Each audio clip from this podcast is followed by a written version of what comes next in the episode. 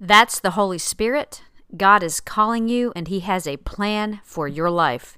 And that is today's Morning Moxie.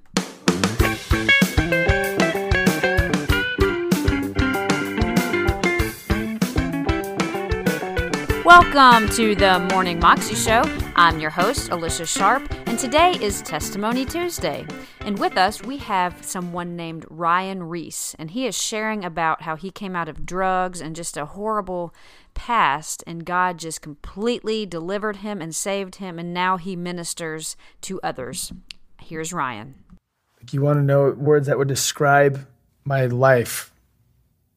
I would just say fun, crazy, and out of control wilding out.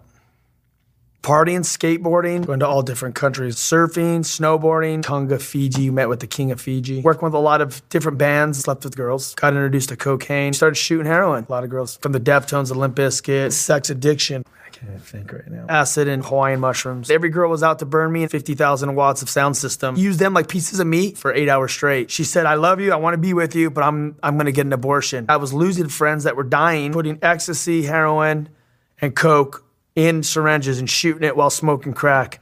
Start over. High school is when it all started.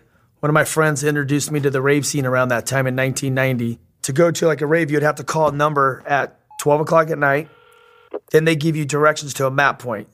So you drive out, you know, drive out in the middle of no, I mean somewhere in LA, just at a shop or somewhere. You show up on the corner of the street.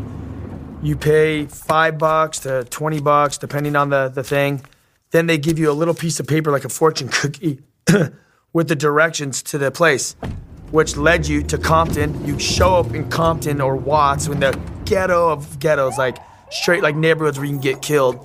You pull up, you park your car, you go up to this back industrial alley to this to this place, and you just hear like you just start hallucinating, going nuts, and with the loudspeakers and nitrous balloon, and you're pretty much just it's just a wild ride at that point.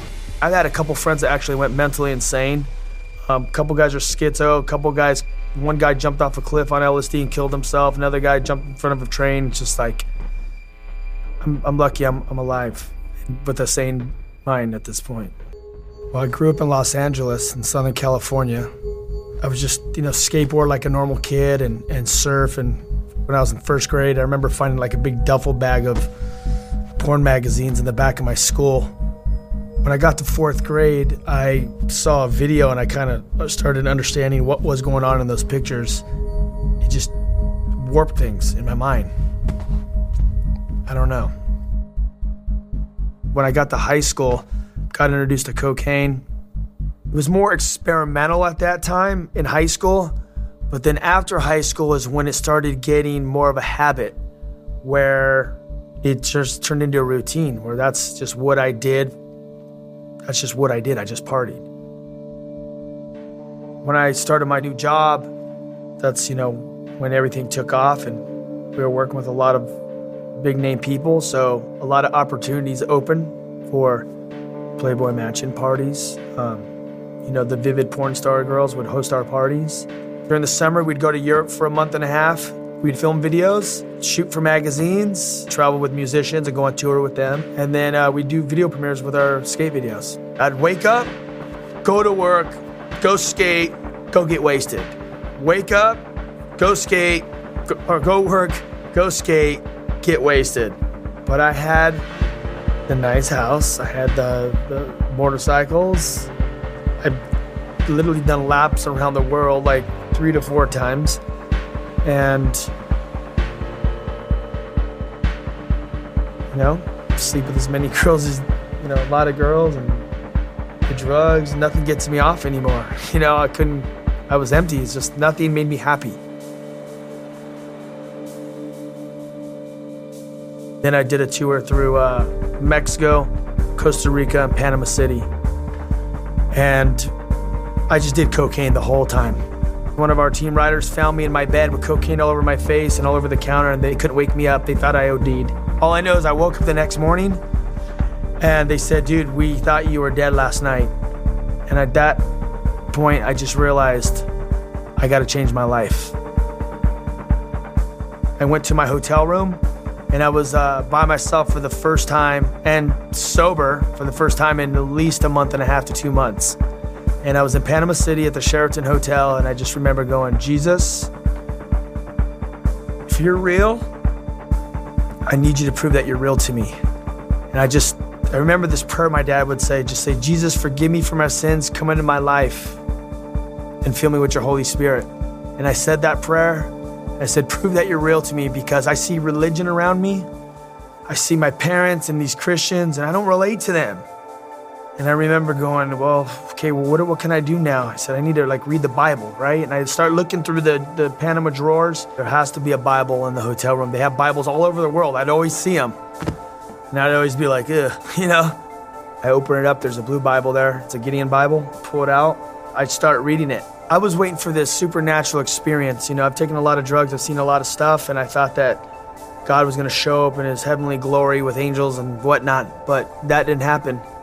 So I got the Bible, I stole it from the hotel, I put it in my backpack, got on the plane, and I was surrounded by all the skate team, and they were looking at me, and they must have been tripping because they're like, this guy is, uh, he lives his life like a pirate. And I just remember looking at him saying, you know what? If God's real, I'm going to find him because he's in this book. This is God's word. So I just read that Bible, that Gideon Bible, for six hours straight, all the way to LAX. And I remember I landed and I just had peace in my life for the first time in my life, I think. I just felt peace. The next morning, I wake up, I hear this song singing through my head. I remember just getting up out of my bed and opening my eyes, and I was just, and I hear the song singing. This is the day the Lord has made. I will rejoice and be glad in him. And it kept repeating over and over. It's just like this little song. I'm tripping out at this point, and I'm like, I gotta call my dad. My dad's a Christian. He could tell me what this means. I call him up. I'm like, hey, dad. I'm like, dude, I gave my life to the Lord in Panama City. You know, I go, I'm coming off drugs. I go, I, I have a, a, heroin addiction, smoking crack, and using a lot of cocaine and drinking a lot. And I said, but I gave my life to Jesus in the hotel room. But the problem is, I woke up this morning and I hear the song singing through my head. This is the day the Lord has made. And he said, Ryan, that's the Holy Spirit, and God is calling you, and He has a plan for your life. And at that point, I knew that God was real. I just started following Him, reading, praying, going to church. I decided I'm not going to sleep with girls because, you know, I know it's in the Bible that I shouldn't be like sleeping with girls. I'm not using drugs. I'm going to church, but I'm watching porn because I'm like, no one knows about that. It's a secret, secret deal. But as, as I'm going to church, God's working in my life. He's transforming my mind and my heart. And all of a sudden, I come to this verse in Matthew, and it talks about Jesus said to the disciple, He said, If you want to be my followers, you got to turn from your selfish ways, pick up your cross, and follow me. My porn problem and the things I want to do, I got to grab that and throw it on the cross and crucify it and kill it just the way uh, Jesus hung on the cross with his flesh and, and died for our sins. My flesh has to die on that cross. I gotta follow Jesus. So I stopped watching porn and I start, you know, every night I go home, the, the, you know, I'm getting these thoughts of watching porn, but by the power of the Holy Spirit that's working in my life, I'm praying to God. I'm like yelling at God, like, God, help me. Help me. I don't want to watch porn, Lord. I want to follow you. I don't want to, to, to say something and do something else. I want to be like you. I want to be like the disciples. And I just started following Jesus. And then an opportunity comes up that, you know, that I can go to Israel and I'm like, I want to go to the Holy Land. I want to go see where Jesus walked. I want to, I want, I'm going through the Bible, want to know. So I called Sonny Sandoval, the lead singer from POD, and said, Hey, dog, I'm a, I'm a Christian now and I'm going to Israel. And do you want to roll out? A couple days later, we ended up in the Garden of Gethsemane where Jesus prayed to the Father. And Pancho Juarez gave this story. He said, you guys, you go make peace with Jesus and you go get rid of whatever you got to get rid of and leave all that baggage here at the garden.